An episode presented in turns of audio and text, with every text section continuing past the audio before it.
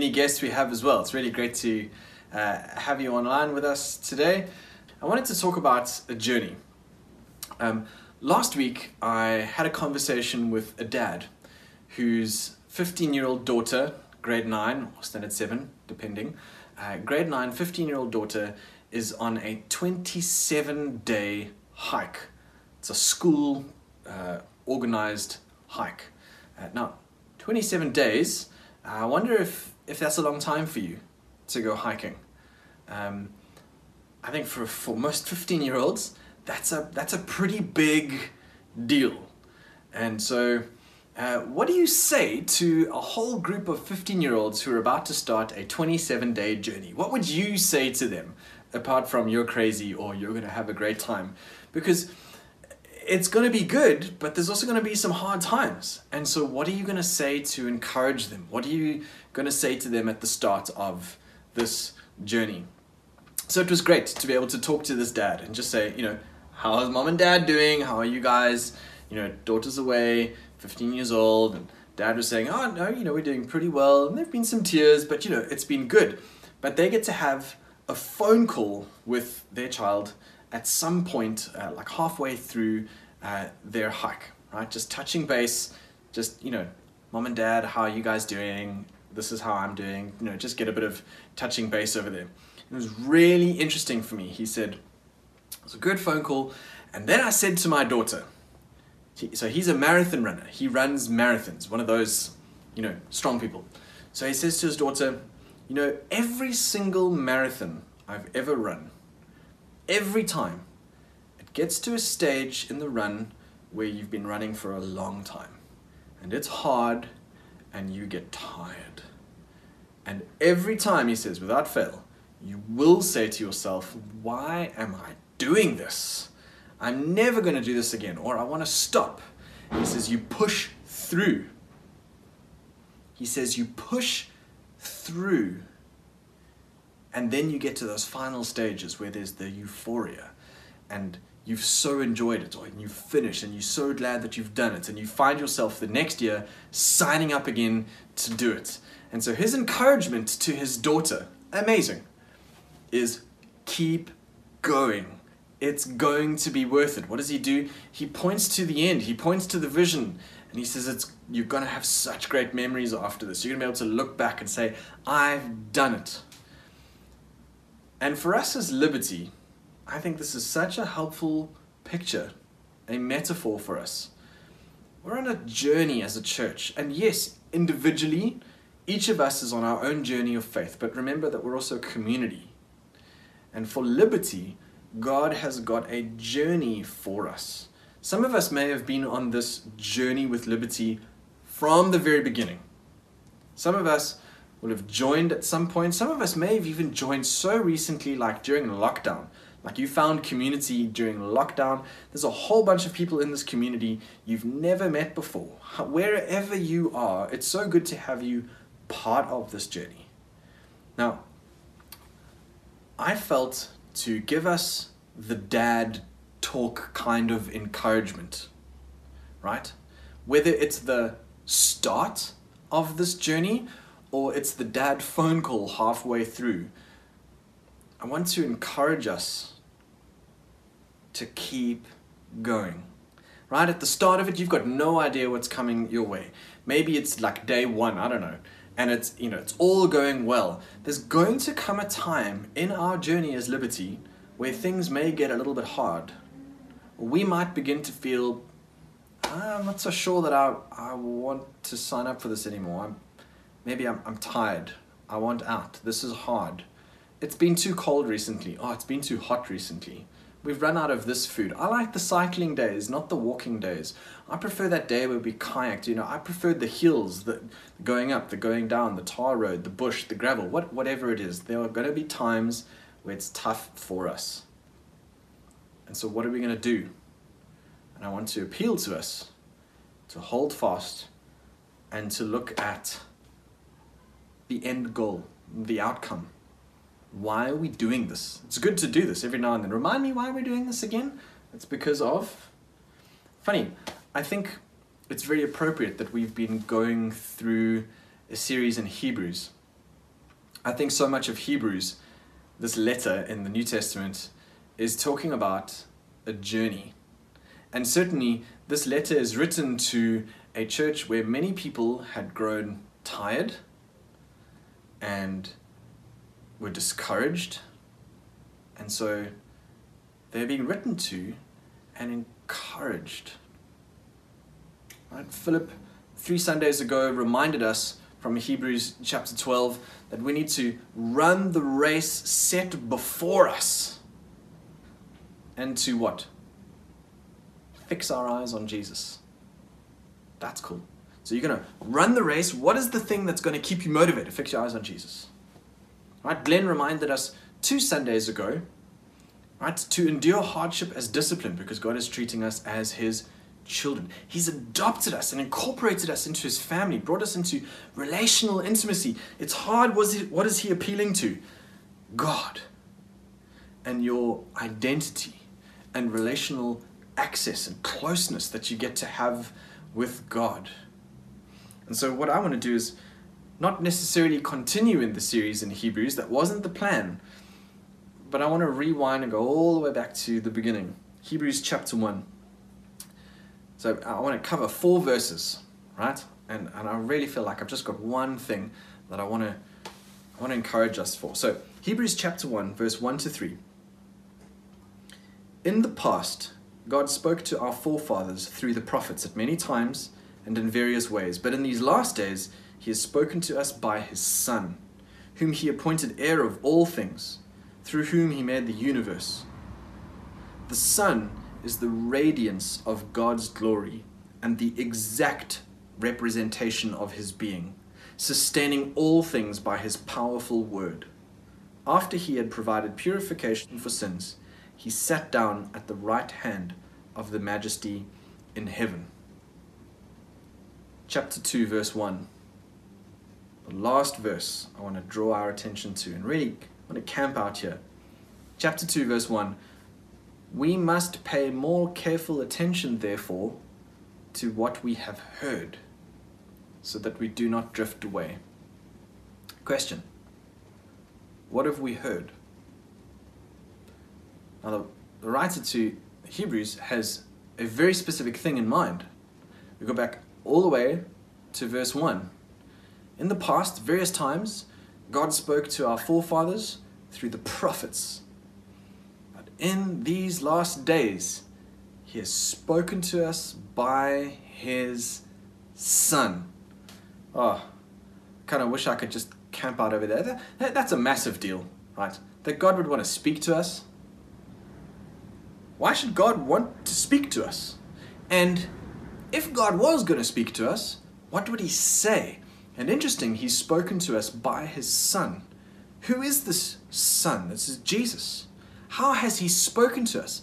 By the life and actions of Jesus.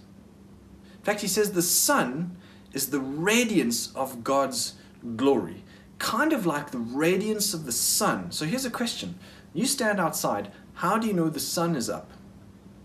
One, you can see it. Two, you can feel it. Now, we are a long way away from the sun, like a long way.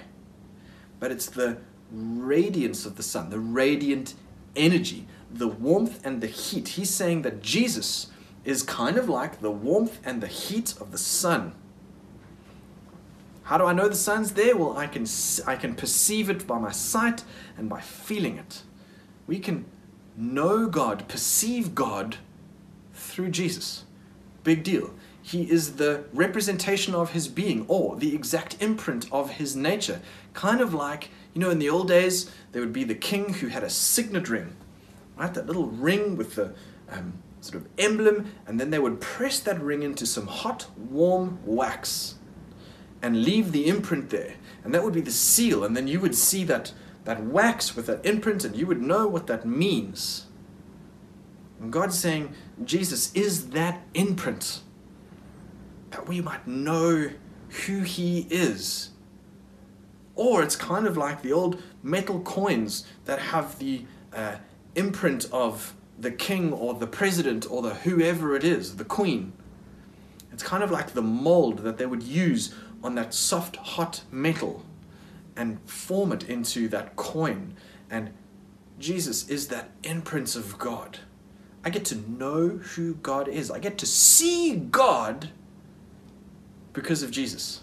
Massive deal. In fact, he's the heir of all things. He's going to inherit everything one day. There's this uh, authority that he's talking about rushing through over here. And Jesus has provided purifications, purification for sin.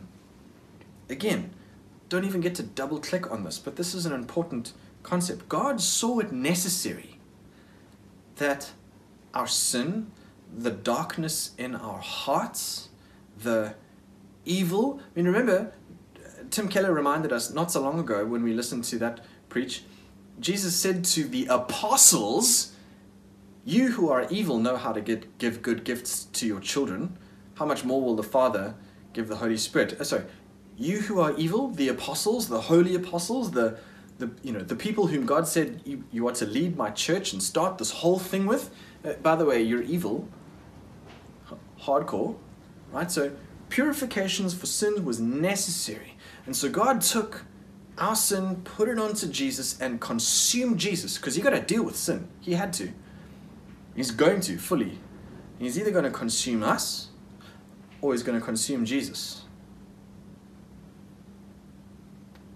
And so, what does that speak to us? It tells us of God's love for us, His holiness, His justice, and His mercy at the same time. Amazing. Well worth spending time thinking about. And so then we come to chapter 2, verse 1, and he says, We should pay more careful attention, therefore, to what we have heard. We have heard through Jesus who God is and who we are, what He's done for us, and how much He loves us. And so He says we should pay attention. No, no, sorry, He doesn't. He says we should pay careful attention. I've set us up again, sorry. No, we should pay more careful attention. That's very interesting. He's serious. He's trying to emphasize something here. We need to pay more careful attention therefore, to what we have heard spoken by God to us through Jesus. It's not what did you hear God say in your quiet time this morning? No, no. Look at the person and the action and the work of Jesus. And everything he tells us through those actions. We're going to pay more careful attention, therefore, lest what? We drift away. This is the dad phone call halfway through our long journey saying, Don't drift away. Don't give up. Keep going because of what we've heard God say to us through the person, action, and life of Jesus. That's huge.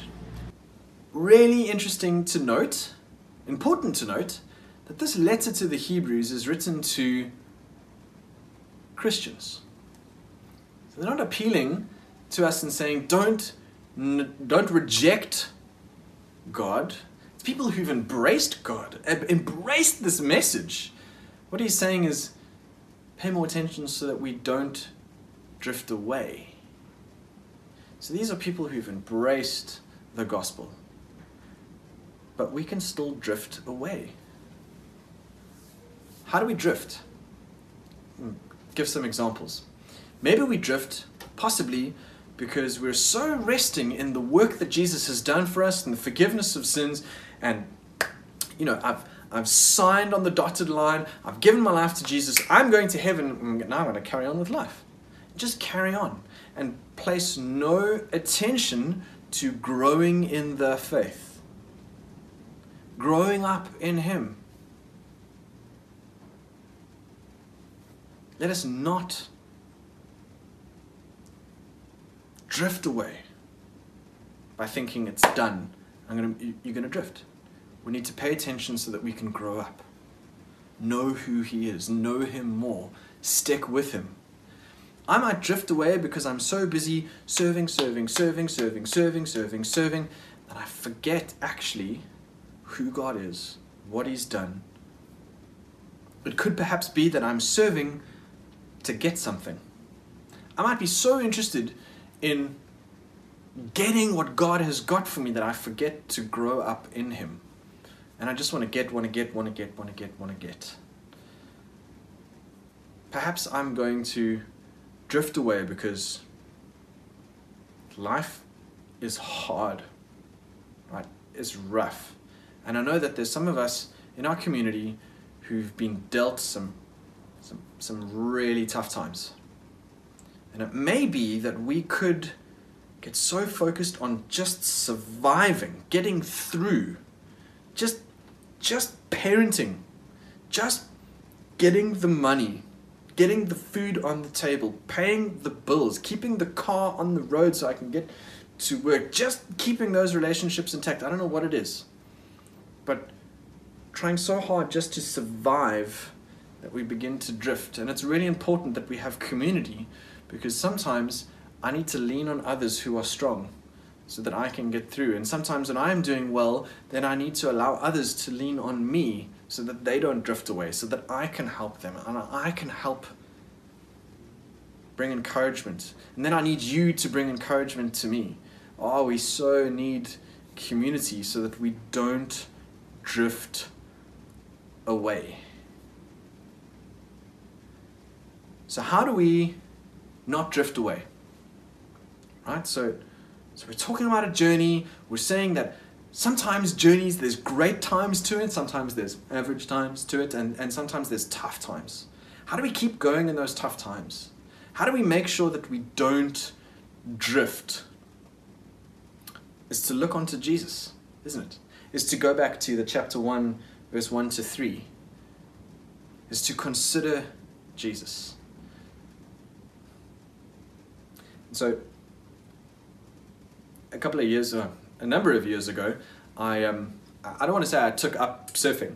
I bought a surfboard and uh, got a wetsuit, and I used to spend a fair amount of time out in the waves, flipping, and you know it was fun. But it was nice every now and then you'd get out to backline, behind the waves, and you could sit and look at the mountains and sort of float by, and every now and then you know paddle and then get dunked by waves. It was it was good fun, um, and uh, it's funny how sometimes you half an hour later would realize, oh my gosh, look how far I've moved. And so you'd need to sort of paddle your way back because it might be that you begin to drift into dangerous areas. Right, I remember one time I noticed almost too late how far I had drifted, and the wind and the current had got me, especially the wind, um, but the currents and the waves as well, and they were pushing me into this barbed wire fence that was coming right out into the water. I got really close, really close, way too close for my liking. And so drifting is something that is subtle. Sometimes it's passive, sometimes it's active, sometimes we're just paddling in the wrong direction. But what we're being told here is beware, pay attention so that you don't drift. It's not intentional, it's accidental. It's slow and it's subtle and it's dangerous. So, how do we make sure that we don't drift on our surfboards or on the boat, right? The current, the wave, the, the wind, right? The culture pushing us towards something, our own desires just naturally inclining us towards a certain place, influence, friends, family, upbringing, whatever it is. How do we present, prevent ourselves from drifting? Well, one of the best things to do to prevent yourself from drifting is to orient yourself right? Is to look and say, well, there's this building and there's that mountain. As long as those two are lined up, I know I'm in the right place. Or on a map to be able to say, okay, well, there's that and, and there's that feature over there, and so we're actually in the right place. You need to look at something and then place yourself accordingly to orient yourself so that you don't drift. And this is what chapter 2, verse 1 is appealing to us, is saying, orient yourself on Jesus. God is spoken to us through Jesus. He has spoken amazing things. Orient yourself on that so that you don't drift away. How do you do that? And I'm going to pass the ball to you on that one. That is what I would like you to discuss with your friends, family, spouse, triad, small groups, home groups. This is a great discussion to have. Because if it's not tough now, it will get tough at some point. We need to pay more careful attention to what we have heard so that we don't drift away. Liberty, we're on a new phase in our journey. And I'm so grateful for that. I'm so grateful that God has set a journey before us. But we need to regularly orient ourselves on the person and the work of Jesus. And so I want to bring that encouragement to you. And I would love for you to look at those action points and say, well, how do I do that? How do I orient myself on Jesus? Maybe it's one key way, maybe it's multiple ways. You might think, well, I don't need to. I'm doing fairly well right now. That, that's not what we're being told here. We're being told to pay more careful attention lest we drift away. So let's focus and orient ourselves on the person of Jesus. We need to do this as a community and as individuals. But if we're doing it as a community, we get to strengthen one another. So, Heavenly Father, I thank you for the journey that you have us on. I thank you for the work that you have done through Jesus. And I thank you that you loved us so much that you did that. Thank you for the journey that you have for liberty. Thank you for the dignity of participation that we get to have here. That's amazing. Please help us to be faithful, Lord. Help us to focus on Jesus. Help us to strengthen and encourage one another. May we draw closer to you. May we treasure you, Jesus. Stir our affections for you Help us to make good decisions, faithful decisions, that we might finish this race and get to the end and hear you say, Well done, good and faithful servant. Enter into your Father's joy. Guide us, lead us, strengthen us this week. Father, I pray for those who might be feeling like they are just exhausted and are in survival mode. Lord, would you please strengthen them? Give them grace, give them energy, bring people into their world and their lives that can bless them and help them orient their lives back onto Jesus. May they feel like somehow they have just a little bit more energy to be able to reorient themselves onto you, Jesus. Father, I pray for those who are doing well. Thank you, God, for your grace there, and I pray that you would help them to stay firm to the very end. And please help them to strengthen those around them Help us to be a community who love you so much that we love one another, so much that the world around us can see that we are your disciples. Because there is a otherworldly kind of love, a supernatural love. In Jesus' name I pray. Amen.